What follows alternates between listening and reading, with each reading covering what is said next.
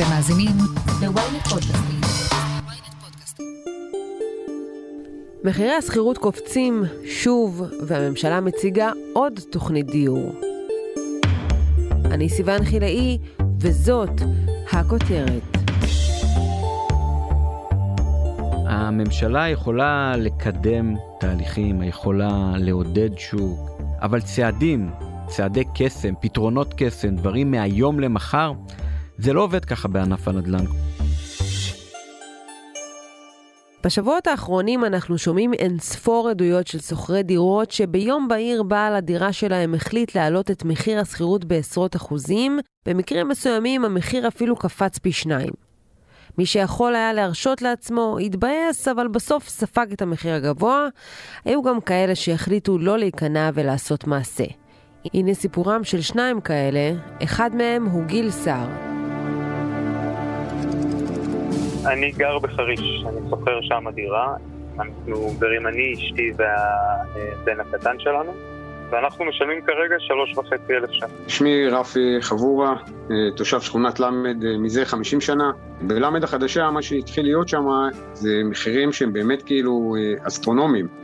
על דירת חמישה חדרים, דורשים שם סדר גודל של 14,000, 13,000, 15,000, ודירות שלושה חדרים, תשע וחצי, עשר שמענו כבר. זה מצב שהוא בלתי אפשרי, לא רואים את הקו האדום גם. וכשהמדינה לא עושה משהו בנידון, מחליטים רפי וגיל לפעול ברשתות החברתיות. בתקופת הקורונה גיל הקים את קבוצת הפייסבוק לוחמי הדיור, לאחר שהוא וחבריו שמו לב שמתווכים בפרדס חנה, עיר הולדתו, משווקים דירות במחירי בועה, ובשבילו המחירים גבוהים מדי. בשבת האחרונה הוא הקים מאהל מחאה במושבה נגד גל עליית השכירויות. זיהינו בפוסט אחד של דירה אחת משלושה גורמים שונים, בתקופה של חודש, שפשוט עלו, כל פעם עלה ב-500 שקל שכירות. וברגע שעלינו על זה, פרסמנו את זה על כל הדירות הדומות שפורסמו. ומה שקרה בעצם, יצרנו שיח מאוד עמוק בפרדס חנה, ואנשים התחילו להגיב במודעות על דירות שהשכירות בהן עלתה משמעותית. שזה לא המחיר לבית הזה. הבית הזה היה מושכר עד לפני כמה חודשים בתחום הזה, והצלחנו אה, לעצור את העלייה. בשבוע שעבר התעוררנו אה, בבוקר לקבוצות הוואטסאפ, שבקבוצות הוואטסאפ הרבה חברים מלינים על זה שמחפשים דירה פה באזור, ושהמחירים הם אה, דירת חמישה חדרים, שהם היו בחוזה של שמונה אלף, תשע אלף, פתאום בעלי הדירות רוצים 14,000, 15,000. כבר שש שנים רפי הוא סגן ראש ועד השכונה ל' הוותיקה בצפון תל אביב, והוא לא זוכר מתי המחירים קפצו ככה. ברגע שאתה מזכיר ב-15, הדירה הבאה תהיה ב-16. אתה יודע, זה איזשהו משהו שגורר, אחד גורר את השני, כאילו, אתה יודע, זה איזושהי מין שרשרת כזאת. אתמול הגיעו אלינו למעל אימהות חד-הוריות, שפשוט סיפרו לנו שהקפיצו להם את המחיר דירה בכמעט שתיים, והן לא יכולות לעמוד במחירים האלה, הם הגיעו למצב שהן צריכות לבחור בין אוכל לילדים לשכירות. ובשנה האחרונה אנחנו רואים מלא חברים שהם פשוט קמו ועזבו בגלל שהם לא יכלו לעמוד במצב הזה כבר יותר.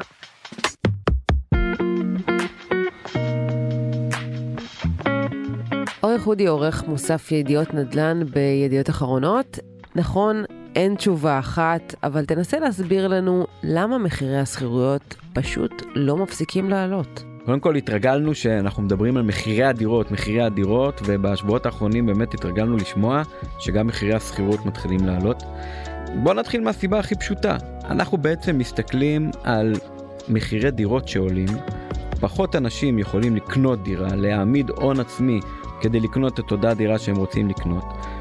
איפה הם יגורו? אז חלק אולי יגורו עם ההורים, אבל רוב האנשים יגורו בשכירות. אז ככל שמחירי הדירות עולים, יותר אנשים בעצם צריכים פתרונות שכירות, מה שמגדיל את הלחץ על הדירות להשכרה. עכשיו בוא נוסיף לזה עוד שני דברים שהם טיפה פחות טריוויאל. התחדשות עירונית, התחדשות עירונית אנחנו כולנו מכירים, תמ"א 38, פינוי בינוי, פרויקטים נורא נורא חשובים, אבל תופעות הלוואי שלהם משפיעים גם על שוק השכירות. איך? שני דברים עיקריים. דבר ראשון, אנחנו לוקחים והורסים בניין של 40 דירות, 60 דירות, אותם אנשים שגרים בדירות האלה צריכים לגור איפשהו בזמן בשלוש שנים בערך שבונים את הדירות החדשות. אז הם גם עוברים לגור בשכירות. עכשיו הביקוש הזה של השכירות הוא גם ביקוש קשיח יותר ופחות גמיש. אם זה משפחות עם ילדים אם זה אנשים מבוגרים שרוצים להישאר בסביבת המגורים שלהם שרוצים להישאר ליד בתי הספר והגנים של הילדים הם מחפשים דירות להשכרה. איפה?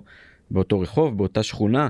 שוב עוד לחץ על שוק השכירות ויש עוד דוגמה ביום שההתחדשות העירונית מסתיימת, אותו יום שכולם מחכים לו, אנחנו מקבלים דירות חדשות, אבל הדירות החדשות הן כבר דירות גדולות יותר, מוסיפים ממ"ד, מוסיפים חדר, דירות שני חדרים, שלושה חדרים שהיו לנו בבניינים הישנים, פתאום הופכות לדירות ארבעה חדרים, חמישה חדרים. עכשיו מה קורה עם דמי השכירות של אותם דירות? הם עולים. אני חייבת להגיד שזה מרגיש גם שבעלי הדירות מושפעים אחד מהשני, זאת אומרת, אם שומעים אה, שאחד אחר מעלה, אז אומרים, אוקיי, אז גם אני אעלה, ואפילו שמעתי על מקרים שבעלי דירות בבניין מסוים החליטו כולם בבת אחת להעלות לדיירים את אה, מחיר השכירויות, אז איך דבר כזה במדינה שלנו, אנחנו נותנים לו לקרות? אין פה שום דבר שמונע מאנשים בעצם להעלות את שכר דירה, אין לנו איזה חוק שקובע שכירות מפוקחת אין לנו חוק שקובע כמה אפשר או אי אפשר להעלות את דמי השכירות. אז כל אחד בעצם עושה מה שנראה לו הגיוני. אם לאנשים הגיוני להעלות את השכירות ולנסות ולהשיג כמה שיותר זה מה שהם עושים. אם אנשים מחליטים להיות נחמדים ולהשאיר את דמי השכירות כפי שהם ראינו את זה אגב בקורונה כל מיני מקרים כאלה של uh, טוב לב של uh, משכירי דירות שהלכו יחד עם האנשים. אז יש גם וגם. אבל בשורה התחתונה אנחנו מדברים פה על שוק שרובו כמו ג'ונגל ולא אני אמרתי את זה מי שאמר את זה זה הייתה סתיו שפיר שניסתה לקדם את אה, חוק שכירות הוגנת שעבר בסוף אבל לא במתכונת המקורית שלו. ומה שראינו בדיונים על אותו חוק אין פה שום קו מקשר בין הדירות להשכרה שאת יכולה למצוא ברחבי ישראל כי אין איזה חוק שקובע מה את צריכה לראות ב- ב- בחוזה השכירות שלך. יש כל מיני סעיפים מאוד דרקוניים. יש סעיפים שיכולים להגיד שאני יכול לפנות אותך עוד 90 אה, יום, עוד 120 אה, יום, עוד שלושה ימים, אם הסבתא חוזרת מחו"ל, אם האמא באה לה, ואין פה שום חוקיות. והדבר הזה מאפשר לבעלי הדירות באמת לעשות מה שהם רוצים. לא רק אגב עם שכר הדירה, אלא גם טיפול בדירה, תחזוקה של הדירה. ויש עוד משהו שמשפיע על המשוואה הזו של מחירי השכירות, קוראים לזה תיווך. אפשר אה, לקרוא בעצם גם לסוגיית התיווך וגם לעוד כמה דברים שעוד שנייה אני אגיד, אה, דברים נלווים לאותו מחיר אה, שכירות שמאמיר. אז התיווך, נכון, אם אתה מחפש דירה להשכרה באמצעות תיווך, וחלק מהמקומות בישראל היום אה, קשה למצוא כי ההיצע נמוך, אז אתה בעצם חייב ללכת לאותן אה, קבוצות אה, פייסבוק של מתווכים או למתווכים עצמם, אז אתה בעצם גם צריך לשלם את דמי התיווך. דמי התיווך משמעם גם עלייה במחיר השכירות בסופו של דבר. אגב, תוסיף לזה גם מקומות מסוימים, שכונות חדשות שיש בהן דירות גדולות עם ארנונה גבוהה יותר. יותר, עם אה, דמי ניהול שזה כבר לא ועד הבית של 50 או 100 שקל, אלא יותר לכיוון ה-300, 400, אפילו 600, 700 שקל. כל הדברים האלה מייקרים גם את המגורים בשכירות, ובאופן כללי הם אה, מעלים פה את יוקר המחיה, אבל גם משפיעים על מחירי השכירות, ללא ספק.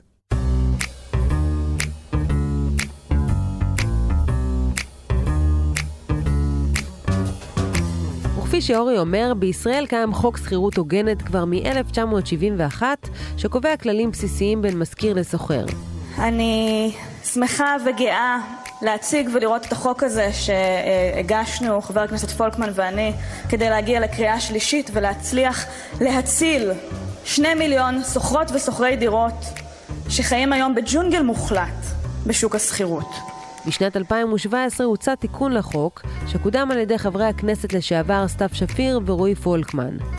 נגד התיקון לחוק עמדו מספר לוביסטים שפעלו לקיצוץ החקיקה עד שרוקנו אותו מתוכן. חוק שכירות הוגנת אה, התחיל האמת היא ממקום מאוד טוב, מצורך של אה, שני מיליון שוכרים במדינת ישראל אה, לקבל איזושהי ודאות חוזי שכירות לטווח ארוך, אה, קביעה מהי בכלל דירה ראויה למגורים, לפעמים רואים כאלה מודעות של איזה מחסן מטר וחצי שמישהו החליט להשכיר אותו, אה, רוצים להיפטר מהדברים האלה. עכשיו זה התחיל מאוד טוב, אה, היו הרבה מאוד אה, דברים שסתיו שפיר וגם אה, אה, חבר הכנסת אה, פולקמן שבזמנו עשה את זה יחד איתם, מכולנו. הבעיה היא שכמו שבהרבה מקרים יש לובי מאוד מאוד חזק לכל מיני דברים, שמצליח לאט לאט לדלל כל מיני דברים בחוק. ואני אתן דוגמה. לסעיף שהיה מאוד מאוד חשוב בחוק המקורי והוא בסוף לא עבר.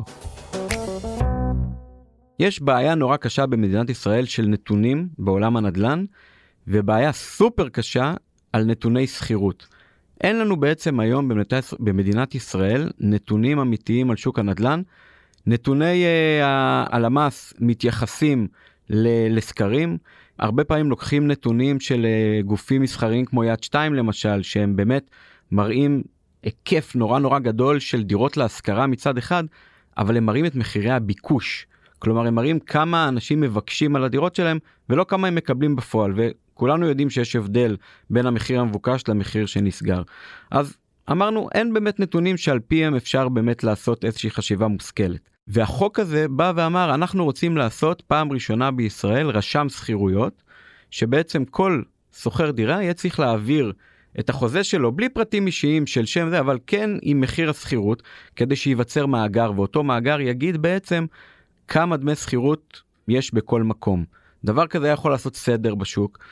אבל הייתה בעיה עם uh, טענות לבירוקרטיה וטענות שונות ובסוף זה ירד מהחוק. אז זה סתם דוגמה אחת ללמה החוק הזה היה יכול להיות חוק מצוין ובסוף הוא עבר על הוא עבר מה שנקרא דרדלה. אם המדינה uh, צריכה למצוא פתרון לבעיה שהיא אקוטית והיא הולכת להיות עוד יותר קשה, היא חייבת להתבסס על נתונים. היה ניסיון ב-2013 שהוקם מטה הדיור, שר האוצר היה אז יאיר לפיד, ובמטה הדיור הייתה החלטה לטיוב נתוני הנדל"ן, הייתה החלטה לבוא ובאמת לעשות סדר בדבר הזה. אז עוד פעם, החלטת ממשלה התקבלה, אבל בפועל לא מצליחים לעשות סדר בשוק הזה. מיד נמשיך עם הכותרת, אבל לפני כן, הפסקה קצרה. בזמן שאתם שוטפים כלים, סיימתם עוד פרק בספר. חדש באפליקציית עברית, ספרים קוליים, דרך חדשה לנצל את הזמן ולהפוך את השגרה לחוויה מרתקת. אז בואו ליהנות מאלפי ספרים להאזנה שמחכים רק לכם. פשוט לקרוא בכל דרך, בעברית. הורידו עכשיו את אפליקציית עברית ללא עלות ותהנו מספר קולי ראשון מתנה. צהריים טובים לכולם.